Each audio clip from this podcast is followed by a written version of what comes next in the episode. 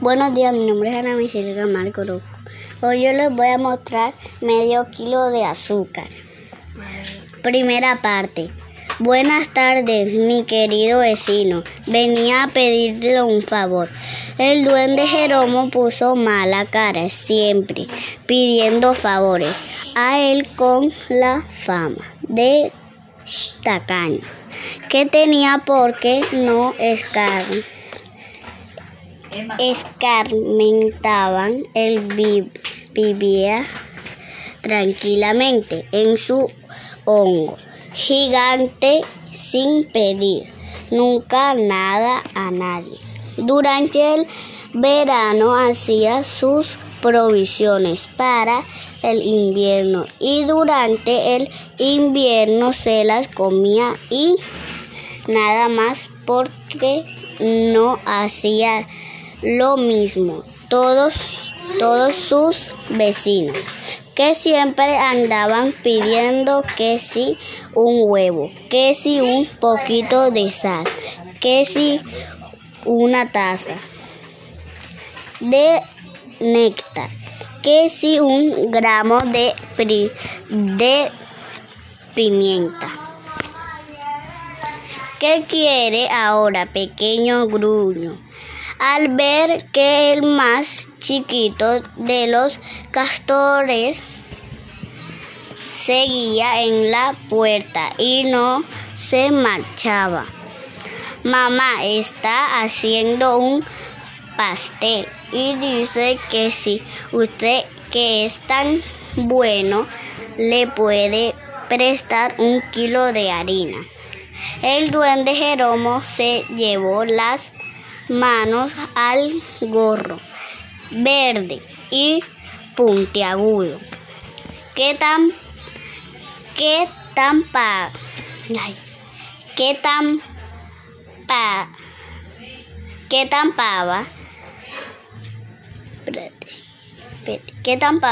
su calva. Tapaba su calva nada menos que 1 kilo de harina, y cuando se lo devolvió, se lo volvieran Castorín.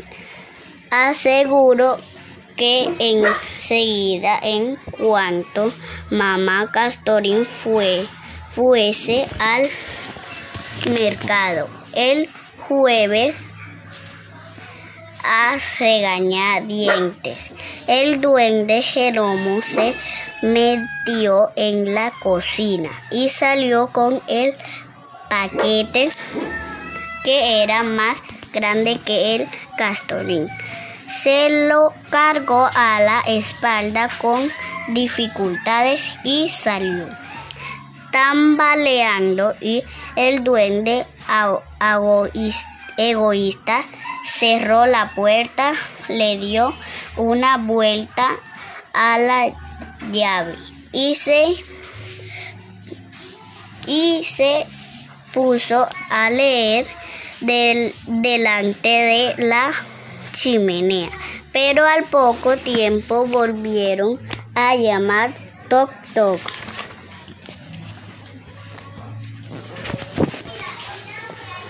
Segunda parte. ¿Quién es? Soy yo, Castorín. Abre, vaya, pensó el duende Jeromo.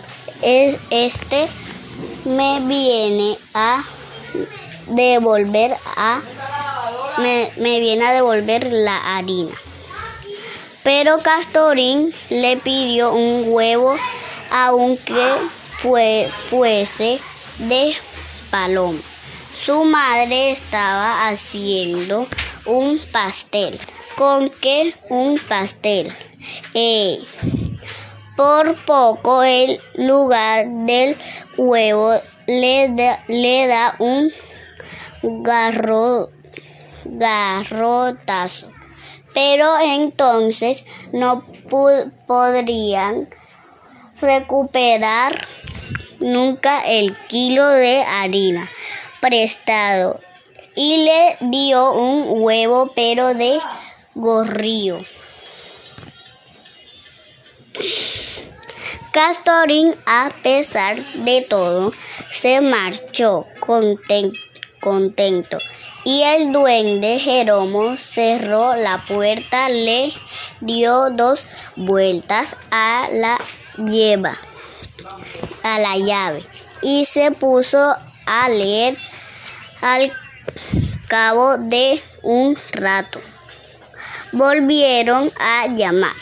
Era Castorín de nuevo.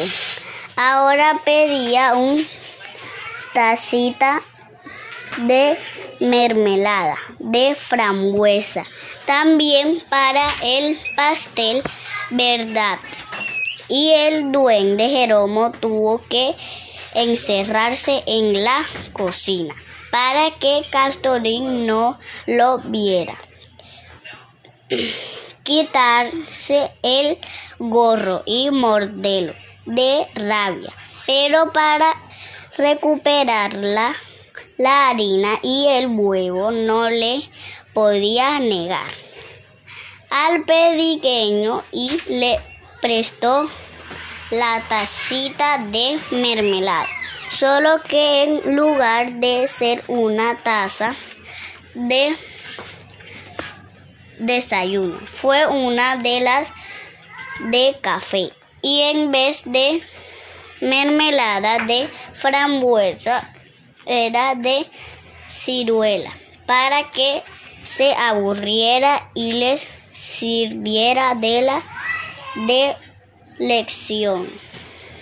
Y Castorín se marchó tan contento, y el duende Jeromo cerró dando 3 vueltas a la llave, y se puso a leer, y al cabo de unos instantes Castorín llamó una última vez.